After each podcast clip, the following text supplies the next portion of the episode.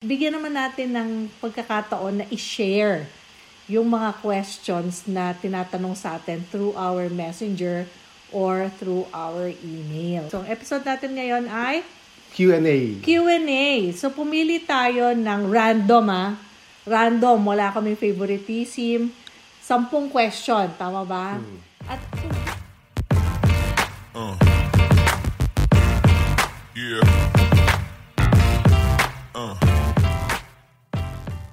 Hi everybody! Hello, Kamusta na po kayong lahat? Ako po si Mimi. Jarvis. And welcome to another episode of Retironario. Yes, ang online show po na makakatulong sa ating lahat na mag-save, mag-invest, Budget. mag-budget para sa hinaharap, para sa retirement. Yun ang end goal.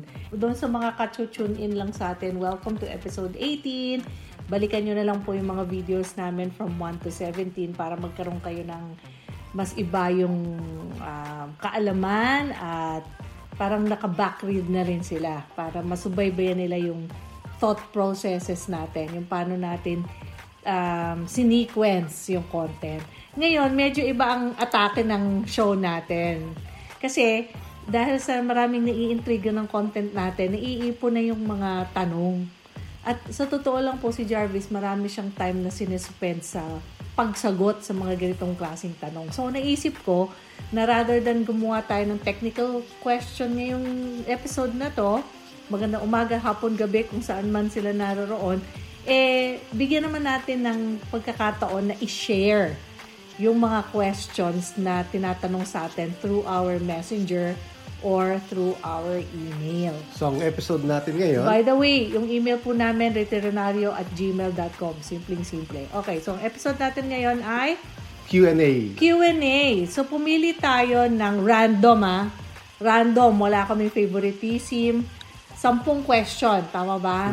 At kung gusto nyo po ng ganitong content, from time to time, magkakaroon tayo ulit ng Q&A ulit. So, pipili na tayo ng mga next questions. Pero, bago po namin umpisahan yung mga question, gusto po namin sabihin sa inyo na, so meron na naman tayo mga disclaimer, we are not financial advisors. Meron po kami in-interview ng financial advisor. So, pag interested po kayo na kumausap sa financial advisor, let us know at ililink up namin kayo sa kanya.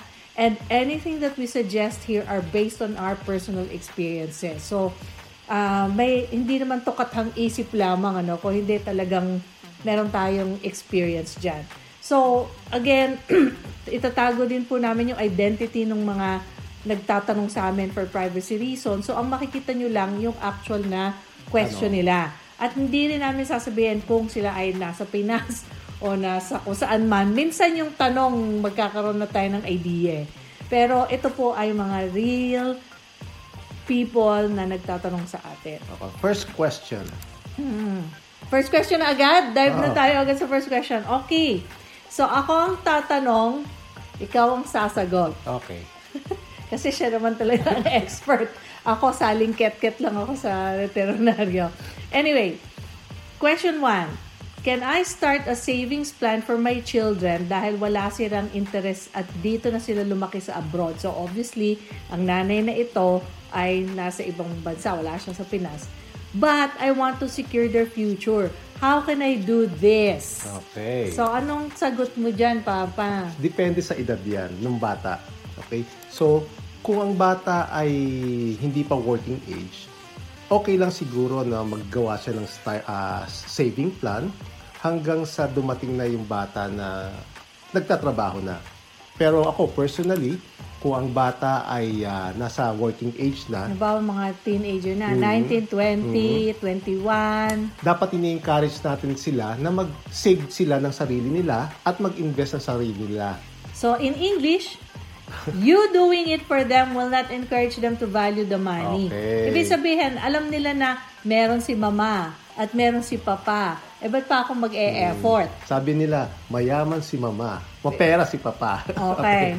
So, yung sinasabi natin dito na number one, if your kids are still not working age, you can start a savings plan. Actually, tayo rin eh. Nung mga bata pa yung mga kids, meron silang educational plan at meron tayong tinatabi na nung nasa New Zealand tayo, merong fisher funds na tinatawag na may counterpart yung government. Tapos, KiwiSaver. ah, ikaw, dadagdagan mo rin yun. Mm. Parang ganon. So, kahit na walang ganong scheme sa Pilipinas siguro, pero kung meron yung mismong bangko ng mga children's savings plan, eh, umpisahan nyo na rin Oh, for them. So, the best way to encourage them is you as a parent have your own savings and investment to serve as an example. Siyempre nga naman, paano Mm. natin may encourage mag-save at mag-budget yung mga bata kung wala naman sila nakikita na scheme na ginagawa ninyo? Mm. Kung ang mga magulang eh baon sa utang, Most eh, likely, ang men- mindset at mentality na yung magiging pareho sa mga Oo. anak. So, parang ikot lang ng ikot ng ikot yung cycle na yon. So, dapat magsimula sa lifestyle. parents. Okay. So, teach your kids to value money as early as possible. So, question number two. Alin po ba ang mas mainam? Bumili ako ng property o lupa for investment or ilagay ko na lang kaya sa stocks? Okay. Ang sagot, Ang sagot? So, unless you have the money to for the deposit to purchase a property, then go. so walang pipigil sa'yo kung may pambili ka talaga. Especially kung ito ay property na titirhan mo. Ako personally, hindi na dapat tina-time yun eh. So, Ano as, ibig sabihin mo nang hindi ibig na sabihin, dapat na time? maski na ang economy ay hindi maganda o ang interest rate ay mataas, kung ang bibili mong property ay para sa iyong titirhan, go ahead as as uh, as soon as possible na pwede kang bumili ng property, bilhin mo. Pero yung iba kasi, pag investment property, iba na ang usapan dyan. Minsan, tinatime mo na yan kung maganda ba ang economy at maganda ba ang ah, takbo ng ah, property ah, growth sa isang area, saka bumibili ng property. Again, you will have to consider other factors su- such as yung capacity to pay the monthly amortization. Baka mamaya, meron ka ka. meron ka ngang pan-deposit, pero hindi mo naman kayang magbayad ng monthly Hindi mo amortization. kayang i-follow through or Mm. tustusan talaga yun ng regular. Baka mamaya eh marimata lang yan ng bangko. Okay? And also depende din niya sa sa property growth rate, yung current economic condition, to name a few. So, itong sinasabi natin, kahit saan sila nandun, pwede silang bumili kung talagang gusto nila. Okay, so if you still don't have the cash for the deposit, it would be good for first accumulate nyo muna yan as a savings and then invest nyo yan on a conservative and or balance balance UITF. Bakit conservative or balance UITF? Kasi y- medyo yung time frame nyo para kunin yung pera para gamitin pang deposit eh medyo maliit lang siguro mga in 2 years 3 3 years time eh kailangan ka- kailanganin mo na yung pera kasi kung i-invest mo yan sa mga ah, high growth o yung medyo risky kailangan mo dyan mga 5 to 10 years na bago mo kunin yung pera but in this case since baka kailanganin niyo yung pera within 2 years time sa conservative nyo lang yan i-invest Okay, so just is- isang paglilinaw lang. Meron tayong episode na diniscuss natin itong UITF. Mm. Ang sinasabi natin sa UITF, pang matagalan talaga yan para ma-realize talaga yung full potential ng fund. Pero ito, sinasabi natin, for this particular reason or purpose, nilalagay mo lang siya temporarily doon para mag-grow siya ng mas mabilis. Pero pwede mo siyang kunin kung kailangan mo na siya sa pagbili ng investment property. But, doon sa mga gustong mag um, UITF na long, Long term, term. edi wag ito yung gamitin yung pondo para sa pang-deposit nyo. Mm. Kumbaga, option lang to. Okay, question number three. As a strategy for future investment, mas maganda ba na mag-mortgage ka na ngayon o mamili ka ng mamili ng property pero ikaw ay nagre-rent lang kasi ayaw mo namang matali ka dun sa property mo. This is so different or opposite dun sa kabilang question na gagamitin mo yung sinasabi mo na kung ikaw ang preferred mo eh bumili, bumili na sila ng sarili nilang property, di ba? So, ba't may mga tao na ganito ang gusto nilang Um, strategy? Pero ang sinasabi nila, based sa mga naririnig ko, mag-rent lang muna sa isang lugar na mababa ang rent. The same time, mag-iipon para makabili ng investment property. Ako medyo hindi ako Solve sa... solve sa idea na yan kasi pag nag-rent ka, ang pinayayaman mo, yung landlord. Ibig sabihin, labas lang ng labas yung Oo. pera mo. Labas-labas lang Yan ng pera. ang experience din natin dito Mm. sa Australia. Eh. Dalawang beses tayo nag-rent dito sa Australia. Ah, talagang yung taas ng rental, wala kang magagawa kasi yun ang rules eh. Pag nagtaas sila every year, edi bayad ka rin ng bayad ng re- re- rent money na. So mas maganda siguro na paglalabas ang pera, at least may inaasahan ka na yung property na yon ay magiging sa'yo. Okay. okay. Now, if you buy your own property and live there, you you've already started your journey in property How? investing. How? Medyo marami pa rin hindi nakakaintindi na paano Kasi- nagiging ah, property investing yun, eh bahay mo nga yun. Hindi, but the fact na bumili ka ng property at nasa pangalan mo na yung yung property na yun, nag-invest ka na. Okay? In-invest mo na for yourself. Mm, kasi anything na mag, mag-appreciate yung value ng property, ikaw Ganansya na. ka doon. Ikaw na ang Ganansya. ganansya doon. Halimbawa, yung lupa. Lagi natin sinasabi dito sa Australia. Doon sa isang episode din natin, in-explain natin na bumili tayo ng lupa. Kinagat na natin yung Hmm. amount na yon dahil yun ang kalakaran. Pero dahil nag-grow ang value ng lupa, I'm sure, tumaas na yung value ng Hmm. So, so once ngayon. your property has increased in value after several years, you can use its equity to purchase your next investment Ano ba property. yung equity na yan? Yung equity, parang ito yung, pag tum- halimbawa, binili mo ngayon ng ah, 5 500, million, 5 million pesos. After 3 Five years, naging 6 million pesos. Ibig sabihin, meron ka ng equity na 1 million Na mahuhugot mo. na pwede mong gamitin na pang-deposit o pambili ng iba pang property. So, real estate has been proven to be one of the best investment vehicle over a long period of time. Alam na- Tried and tested. Al- alam natin na ang lahat ng tao ay nangangailangan ng ng bahay. Eh, may hindi, magre-rent at may magre-rent. hindi naman bumababa ang population ng mundo. Pataas pa rin ang pataas. So, ibig sabihin yung demand na magkaroon ng at na magkaroon ng sariling bahay ay nandun palagi. Kahit rental. Hmm. Kahit nga dito sa lugar po namin, talagang ang dami nagsusuputang mga pinapagawang bahay dito. Dati puro land lang. Ngayon eh, parang nag-mushroom na yung mga bahay. Kasi nga, wala na sa city, wala na sa central. Lumalabas na ang pangangailangan. So doon nagmumove yung mga tao. Okay, question number four. Ako, ako. Kapag nag-stock investing po ba, natatax din ba yon? matatax ka lang kung binenta mo yung stocks mo. Pag hindi mo binebenta yung stocks, maski na yun ay tumaas ang value, hindi ka matatax kasi hindi mo pa nare-realize yung profit. Kaya ano ibig sabihin? Meron dalawang klase ng profit, yung unrealized tsaka realized. Unrealized, ibig sabihin, hindi mo pa binibenta. Potential profit Potential pa lang. lang. Magiging realized yan kapag binenta mo yung stock. So, pag naging realized profit na yan, saka ka lang itatax. Okay? So, hanggat hindi mo binibenta yung stocks, wala kang tax. Ano ang matatax sa'yo pag binenta mo na? yung profit lang. So halimbawa, kumita ka, bin- binili mo ng ah, 500. 500 dollars, tapos naging 600, ang itatax sa'yo, yung 100 dollars lang. Okay. Now, kung ang halimbawa naman stocks mo ay nagbibigay ng dividend, okay? Pag binigyan ka ng dividend, yun ay realized na yon. Ibig sabihin, kumita Kita ka ka na. Mm. doon pa din, doon ka lang itatax ng government kung ano yung dividend na nakuha mo. So, bukod sa nagbenta ka na, itatax ka pa sa dividend. Hmm. Dalawa. Kasi yung dividend, additional income na pumasok sa iyo yan eh. Okay. Question number five. Meron bang stock investment na di ka na maghihintay ng 10 years like what you said about cost averaging dun sa video na yon? Parang gusto ko na kasi ng return ngayon na. So, why wait? Okay. Ano so, sagot niya? Medyo explain mo muna yung tanong. Okay. Medyo, medyo, So- ano pa ako sa tanong eh. yung sa stocks, anytime pwede mong ibenta yan. So, kung gusto mo, kung bumili ka ngayon, pwede mong ibenta yan after one minute eh. Kaya lang, ang disadvantage nun, Ano pang kikitain mo doon? Oo, so hindi ka nag-invest. Parang nangyari lang dyan, nagsusugal ka lang. Okay?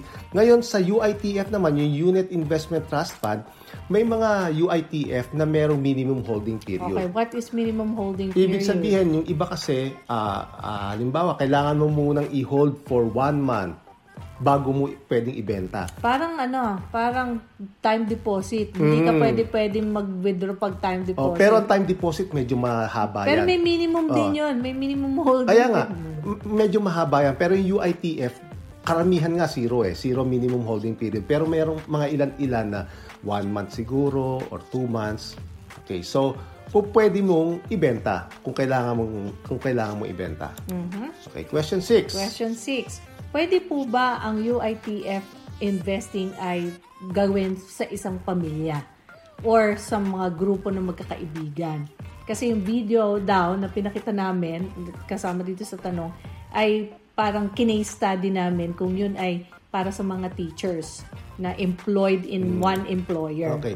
So, ang sagot dyan, po pwede. So, po, ang pwede nyong gawin, magtayo kayo ng isang corporation and then mag-open kayo ng corporate or institutional account. Okay? So, kaya lang medyo mahabang proseso to. Pero kung halimbawa gusto nyo internal arrangement na lang, na siguro sa ipangalan na, na, na lang ng isang tao, tapos ang Lahat kayo members ay... stakeholder. Oo, lahat kayo. Ang disadvantage lang nun, eh baka mamaya may tumakbo. Tumakbo At, ah, yung... malamang ang tatakbo eh yung, Yung- nakasa kanya ng Oo. pangalan. So- Pero dito naman sa corporation, ano ang bakit natin sinasabi na you can form a corporation? Ano ang advantage nito? Kasi may legal entity yan na ah, kumbaga may accountable ng mga tao. Hindi lang isa. So, po pwede nyo gawin yan. So, kung gusto nyo ng mas detalyeng pamamaraan pa paano gagawin to, consult the bank kung saan yung balak mag-open ng... So, doon sa ating UITF. video, ang inaano natin yung BPI. Mm. Yan yung ating ginamit na example. So, pero pwedeng ibang bangko. Of course, pero kung halimbawa gusto din nila doon sa BPI o meron na Hmm. silang account sa B- BPI, mas madali yon kasi meron na silang makakausap direkta na sa bank. Mm, Okay. So, number seven. Seven, savings versus investment. Medyo nalilito pa rin po ako. Sabi niyo mas maganda i-invest ang pera. Pero may video naman kayo na nagsasabi mag-save, mag-save, mag-save. So, ano ba talaga, kuya? Paki-explain po ng mabuti. So, merong rason kung bakit ka nagsisave at may rason bakit ka nag invest Okay? Yeah. Nagsisave ka kung kailangan mo yung pera in a short short run. Or kung halimbawa naman na hindi pa enough yung pera mo para mag-invest, kailangan mo munang ipunin. For example, sa stocks, ang sinasabi nila sa Philippine Stocks Exchange, ang para ma-maximize mo yung ah, brokerage fee, at least ang i-invest mo is 8,000 da- pesos. Okay? So kung wala ka pang 8,000 pesos, kung kaya mo lang mag mag-ipon monthly ng 1,000 pesos, so kailangan mo muna ipunin yung 8,000 para makabili ka at ma-maximize mo yung brokerage fee. Medyo gapang style po yon Hmm. pero nandun yung tinuturo namin na discipline ng Hmm. regular na pagsusubi hanggang sa ma-meet mo yung amount na kailangan mo bago ka makabili. And then gapang ka ulit. Gapang. Hmm. Kung talagang hindi kayang bultuhan, basta regular amount, pagdating na ulit nung time na yon bili ka ulit. Kinopromote natin dyan kasi yung discipline ng pagsisave. eh. Pag lagi nyo nang ginagawa yan, Ka-imbibe na yan. oh, naka-imbibe na sa sarili mo na automatic, hindi na mabigat yan para gawin mo on a monthly basis. So, for example naman sa UITF, yung iba kasi minimum 5,000 pesos or 10,000 pesos. A month? Hindi, para makabili para ka ng makabili. isang- so, ng- regardless of gaano ka kalimit bumili, basta kailangan yun yung amount na yung idalhin mo. value, value ng UITF. You keep on saving until you reach that minimum optimum amount, then you can buy the stocks or UITF. Okay, number 8. Question 8. Ano po ang suggestion nyo sa OFW? Mag-invest sa Philippines o mag-invest sa US stocks or a combination of both? Okay. So, based sa experience ko at based din sa pag-aaral ko, ang the best pa rin na mag-invest ay sa isang fund na nagtatrack ng S&P 500. Bakit? Kasi ito, itong graph na to, ito ay isang ah, price chart ng ah, iba't ibang indices ng mga kumpanya ng mga countries, okay? Na 30 years ang ang ang span nito, no? From uh, anong year ba yan? 1994 1994 ba o 92 1992? So, hanggang August 2022. Okay, so 30 years yan. So, ang, kung mapapansin nyo, yung pinaka nasa itaas ay S&P 500 pa rin. So, tinabulate ko na siya. So, ang S&P 500, o yung sa USA, ah, nag-increase siya ng 895% in 30 years or an annual average increase niya is 29.86.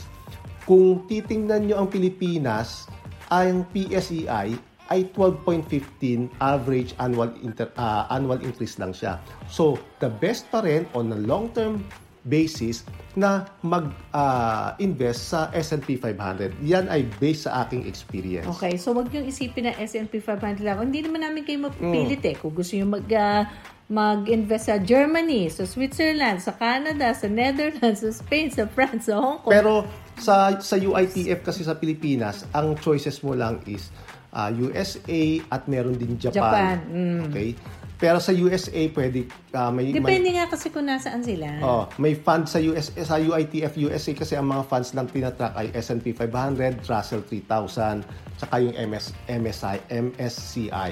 Okay, so ma- malamang malamang doon sa mga sumusubaybay sa atin, naiipon na yung vocabulary nila. Mm. S&P 500, cost averaging strategy, UITF.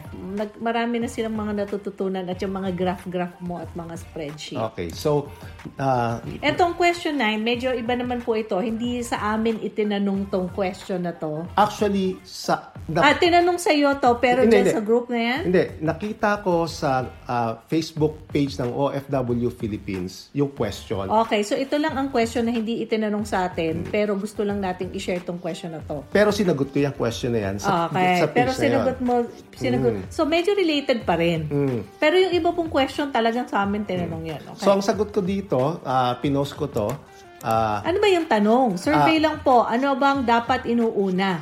Insurance, bahay, o business? Tama ba pagkaka-interpret ko sa Okay. question na yan? So, ang sagot ko, ikaw nang magbasa ng Okay, sagot. so so kasama si Jarvis sa OFW Philippines Group, may nagtanong, ito ang sagot mo. Pwede mong pagsabayan lahat niyan nang hindi kailangan ng malaking pera agad-agad. Insurance is a must. Nasabi na rin natin bakit. So, balikan nyo na lang yung episode tungkol sa insurance bakit. So, binigyan ni Jarvis na example, my daughter, age 20, was able to buy a land for her future house last January. She started saving and investment and investing at the age of 16 in stocks, and this can be the business side. She's continuously saving and investing in stocks while studying in college and doing part-time job. Her target is to build her house at the age of 22 once she has enough deposit to make a bank loan. Ano ang significance ng sagot mo sa pagsagot dun sa 1, 2, 3 na dapat unahin? So, hindi mo kailangan kasi ng malaking pera para ma Ma-achieve mo lahat yan. lahat yan eh. So, may insurance si yung anak natin at meron siyang business. Yung business na yun, yung mga stocks. Kasi as soon as... Bu- she treats it like a business, yung Mm, stock Hindi, tsaka as, as, as, long, as soon as na bumili ka ng stocks, business yon. business yung binibili mo. Okay? Hmm, Yung company. Oo, shareholder ka ng company na yon. Okay? So, yung bahay naman is since nag, ah, nakabili na siya ng lupa, Nasa journey na siya. nasa journey na siya na makabili ng makapagpatayo ng, ng bahay. ng bahay So, niya. in reality, pwede. Yun ang Mm. sagot. Yun ang sagot. Mm, pwede. Okay. So, question 10. Ito yung last question na medyo mat, mahaba-haba ang explanation. Okay, so let's go to the last question. Ang bilis naman, last question na agad. Question 10. I have a question about owning real estate or may sariling lupa. I inherited a small parcel of land sa probinsya namin. But I have no interest and no intention of developing it. Hassle pa ang pagbabayad ng amilyar taon-taon. I just want to sell it and use the money to invest instead. What's your take on this? Okay. So, ang una niyang kailangang alamin ay ano ba ang property growth rate dun sa area niya, kung saan nakalagay yung property. Okay? So, ngayon, ang magiging problema niya yan kung available yung data. Kung available yung data, halimbawa, nakuha niya is 6% ang growth rate for the past 10 years, then yun ang gagamitin niya, yung 6% na yon sa pagpo-project ng property value in 10 years time. But just in case na hindi, hindi available yung data na yan, po pwede na lang siya mag-estimate. So halimbawa, ang gagawin niya ganito, ah, alamin niya kung ano ang value ng property 10 years ago. So pwede siyang magtanong siguro sa mga ah, nagbebenta ng lupa, sa kapitbahay o sa magulang niya kung 10 years ago magkano ba yung value ng property. Then from there, pwede niya makompute yung compound annual growth rate. Okay? So ang compound annual growth rate na formula is yan, nakapost dyan. Ilalagay lang niya yung mga values para makuha niya yung CAGR na Available tinatawag. ba yung formula na yan kung saan-saan o sa atin lang? Hindi, ano yan? I-search lang niya CAGR sa internet, makikita niya na yung formula na yan. Okay. so magbigay tayo ng concrete, example. concrete example. Okay. So, use the CAGR to project the value of the property after 10 years. Okay? Then, determine the current real property tax o yung amilyar and other expenses related to owning the property. And then, we project the, the yearly expenses for the, for the next 10 years. Okay, so magbigay tayo ng example. Teka, doon ulit sa mga nakikinig sa atin, kung kailangan yung namnamin to, pause and magsulat kayo, take Mm. down notes, and then rewind para maintindihan nila mabuti. Okay, so magbigay tayo ng example. Halimbawa, yung value ng property na yan 10 years ago is 6 million. Okay? And then, ang value ng property niya ngayon is 10 million. So, pag ilalagay natin yan sa formula ng CAGR, Lumalabas? ang lumalabas na ah, CAGR o yung compound annual growth rate is 5.24% yearly. Kino-compound niya. Yan ang gagamitin nating number, yung 5.24. Okay. Ngayon, malaman natin kung maganda bang ibenta na lang siya or i-retain natin, dapat malaman natin itong CAGR na to. Okay. So, ang gagawin natin, ipoproject natin yung property na yan sa susunod na mga 10 taon. Okay. So, value ng property ngayon is 10 million. Ang ang ang gagamitin nating uh, CAGR is 5.24. Ipo-project natin 'yan after 10 years, ang magiging value niya is 16.6 16.6 million. Okay, based sa CAGR na 5.24. Po-project din natin yung expenses. Okay, so halimbawa, ang expenses niya is 10,000 yearly. Okay? Hin- Itong te- 10,000 na to, hindi ko talaga alam. Naglagay lang ako Example number. lang po yan. Example lang yan. So, you need to determine kung ano yung expenses nyo. Yung amilyar o nagbabayad ba kayo ng ah, utilities, hindi ko alam. So, kayo ang makakapag, ano yan, makakapag-determine. So, naglagay lang ako ng value dyan. So, Para sun- makita kung oh, paano sund- sundin nyo na lang kung paano. Okay, so yung 10,000 pesos yearly, ipoproject din natin yan using the 5.24 na CAGR. So, ang mangyayari dyan is uh, after 10 years, kung mapapansin nyo, tumataas yung expenses niya yearly hanggang sa 10th year magiging 16,665. Okay? So, ang cumulative expenses niya, pag inad nyo lahat yan, is 143,000. Ngayon, after 10 years, kung ibibenta niya ang lupa, magkano ang kanyang kita? Okay, so titingnan natin. So, ibig sabihin, hindi wi- willy-nilly ang pagpapresyo niya. Hmm. Kung ibibenta niya yan, 16.5 million ang kanyang magiging net income. So, ang value ng property is 16.6. Ima-minus natin yung expenses na Oy, mali yata itong expenses. Dapat 143. 43. Okay, so 143 dapat to. So, net nasa 16.5 million ang kanyang ah, kikitain. Okay? So, ibig sabihin, kung hindi niya binenta to, yung 10 million, magiging 16.5 million After 10 years. Okay, ngayon, kailangan natin itong ikumpara kung halimbawa i- In-invest. in-invest natin sa stocks or sa UITF. Yung 10 million. Okay. So bago natin ikumpara yan, so yung actual CAGR niya is hindi magiging 5.24 kasi yung 5.24 ang kinonsider natin without expenses yan. So ang totoong CAGR niya kung i-consider natin is ah i-divide natin yung totoong value niya na nakuha natin which is 16.5 over 10 million. So magiging 5.16 lang siya. Yung 5.16 kinonsider na natin dito yung expenses. Okay. Okay, so punta na tayo dun sa next ano, comparison natin. If the property is sold today, okay, tas yung 10 million na yan ay I-invest. natin sa stocks or sa UITF, okay, na nag increase ng 9% annually. So, Again, yan yung lagi mo Hmm. sinasabing conservative. kasi yung 9%, merong mga UITF na 20% pa nga eh. So, nilagay na lang na- natin ng 9%. Okay? So, yung 9% na yan, ang hindi ibig sabihin yan, yearly ay kikita ka ng 9%. Kasi may meron taon, posible na may taon na mas bababa sa 9%, 9%, or meron pa nga may taon na bagsak, negative. Okay, pero may mga taon din na more than 9% o minsan doble pa sa 9%. Bear in mind lang na hindi palagi 9% yearly. Okay. At the end of the 10th year, the value of your investment can can be worth 23.6 million. Okay? So, kung ipo-project Ihimasmasan mo na So ako. kung ipo-project natin yan, yung 10 million mo, na nag increase ang value ng 9%, after 10 years, magiging 23.6 million. Okay, so balik tayo doon sa tanong. Hmm. Okay. So kung ikukumpara natin yung dalawa, mas maganda pa rin na ibenta nyo yung property at i-invest nyo sa UITF. Pero, again, magdidepende yan sa naging research nyo. Kung ang val- kung ang growth rate ng property sa area nyo ay sabihin nyo naging 12%. Eh di, doon ka na, na, sa sa, choice na yan. sa choice na wag Oh, mo tama ibe- computation wag mong bag, wag mong ibenta yung property, pabayaan mo lang mag-grow. Okay? So depende yan sa research na makukuha nyo.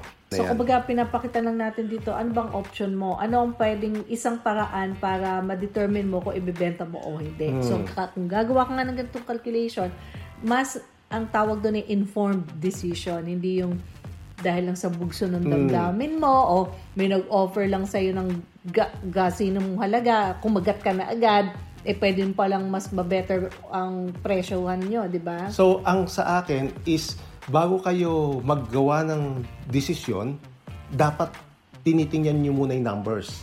Hindi yung sinabi lang kasi ng kaibigan nyo, o sinabi ko lang, okay, dapat mapakita nyo yan in numbers. At least meron kayong basis. Okay.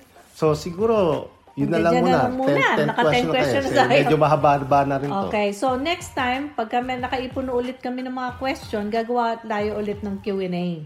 Hopefully, 10 questions ulit. Okay? Nag-enjoy po ba kayo sa aming content ngayon? Kung nag-enjoy po kayo, please like, share, and subscribe to our videos para naman mas marami pang maka ah, benefits sa information namin. Ah, nag-grow na po yung aming YouTube channel pero kailangan pa rin po namin paigtingin pa ang growth niya. So please, please help us do that. Support us through liking, sharing our videos, and letting others know about the potential opportunities that veterinaryo can bring. And obviously, kung meron po kayong mga tanong, katulad nga na lagi namin sinasabi, ito po yung mga tanong sa amin, message nyo lang kami at who knows, pwede namin sagutin ang inyong mga tanong sa veterinaryo and we'll do our best. uh, we'll do our iba. best. I-research natin yung uh, Mga sagot. sagot na yan at i-base din natin yan sa mga experiences natin. Okay, so with that, ito po si Mimi Jarvis? na nagsasabing sama-sama po tayo maging Veterinaryo. Hanggang sa muli. Bye-bye po. Bye-bye. Bye.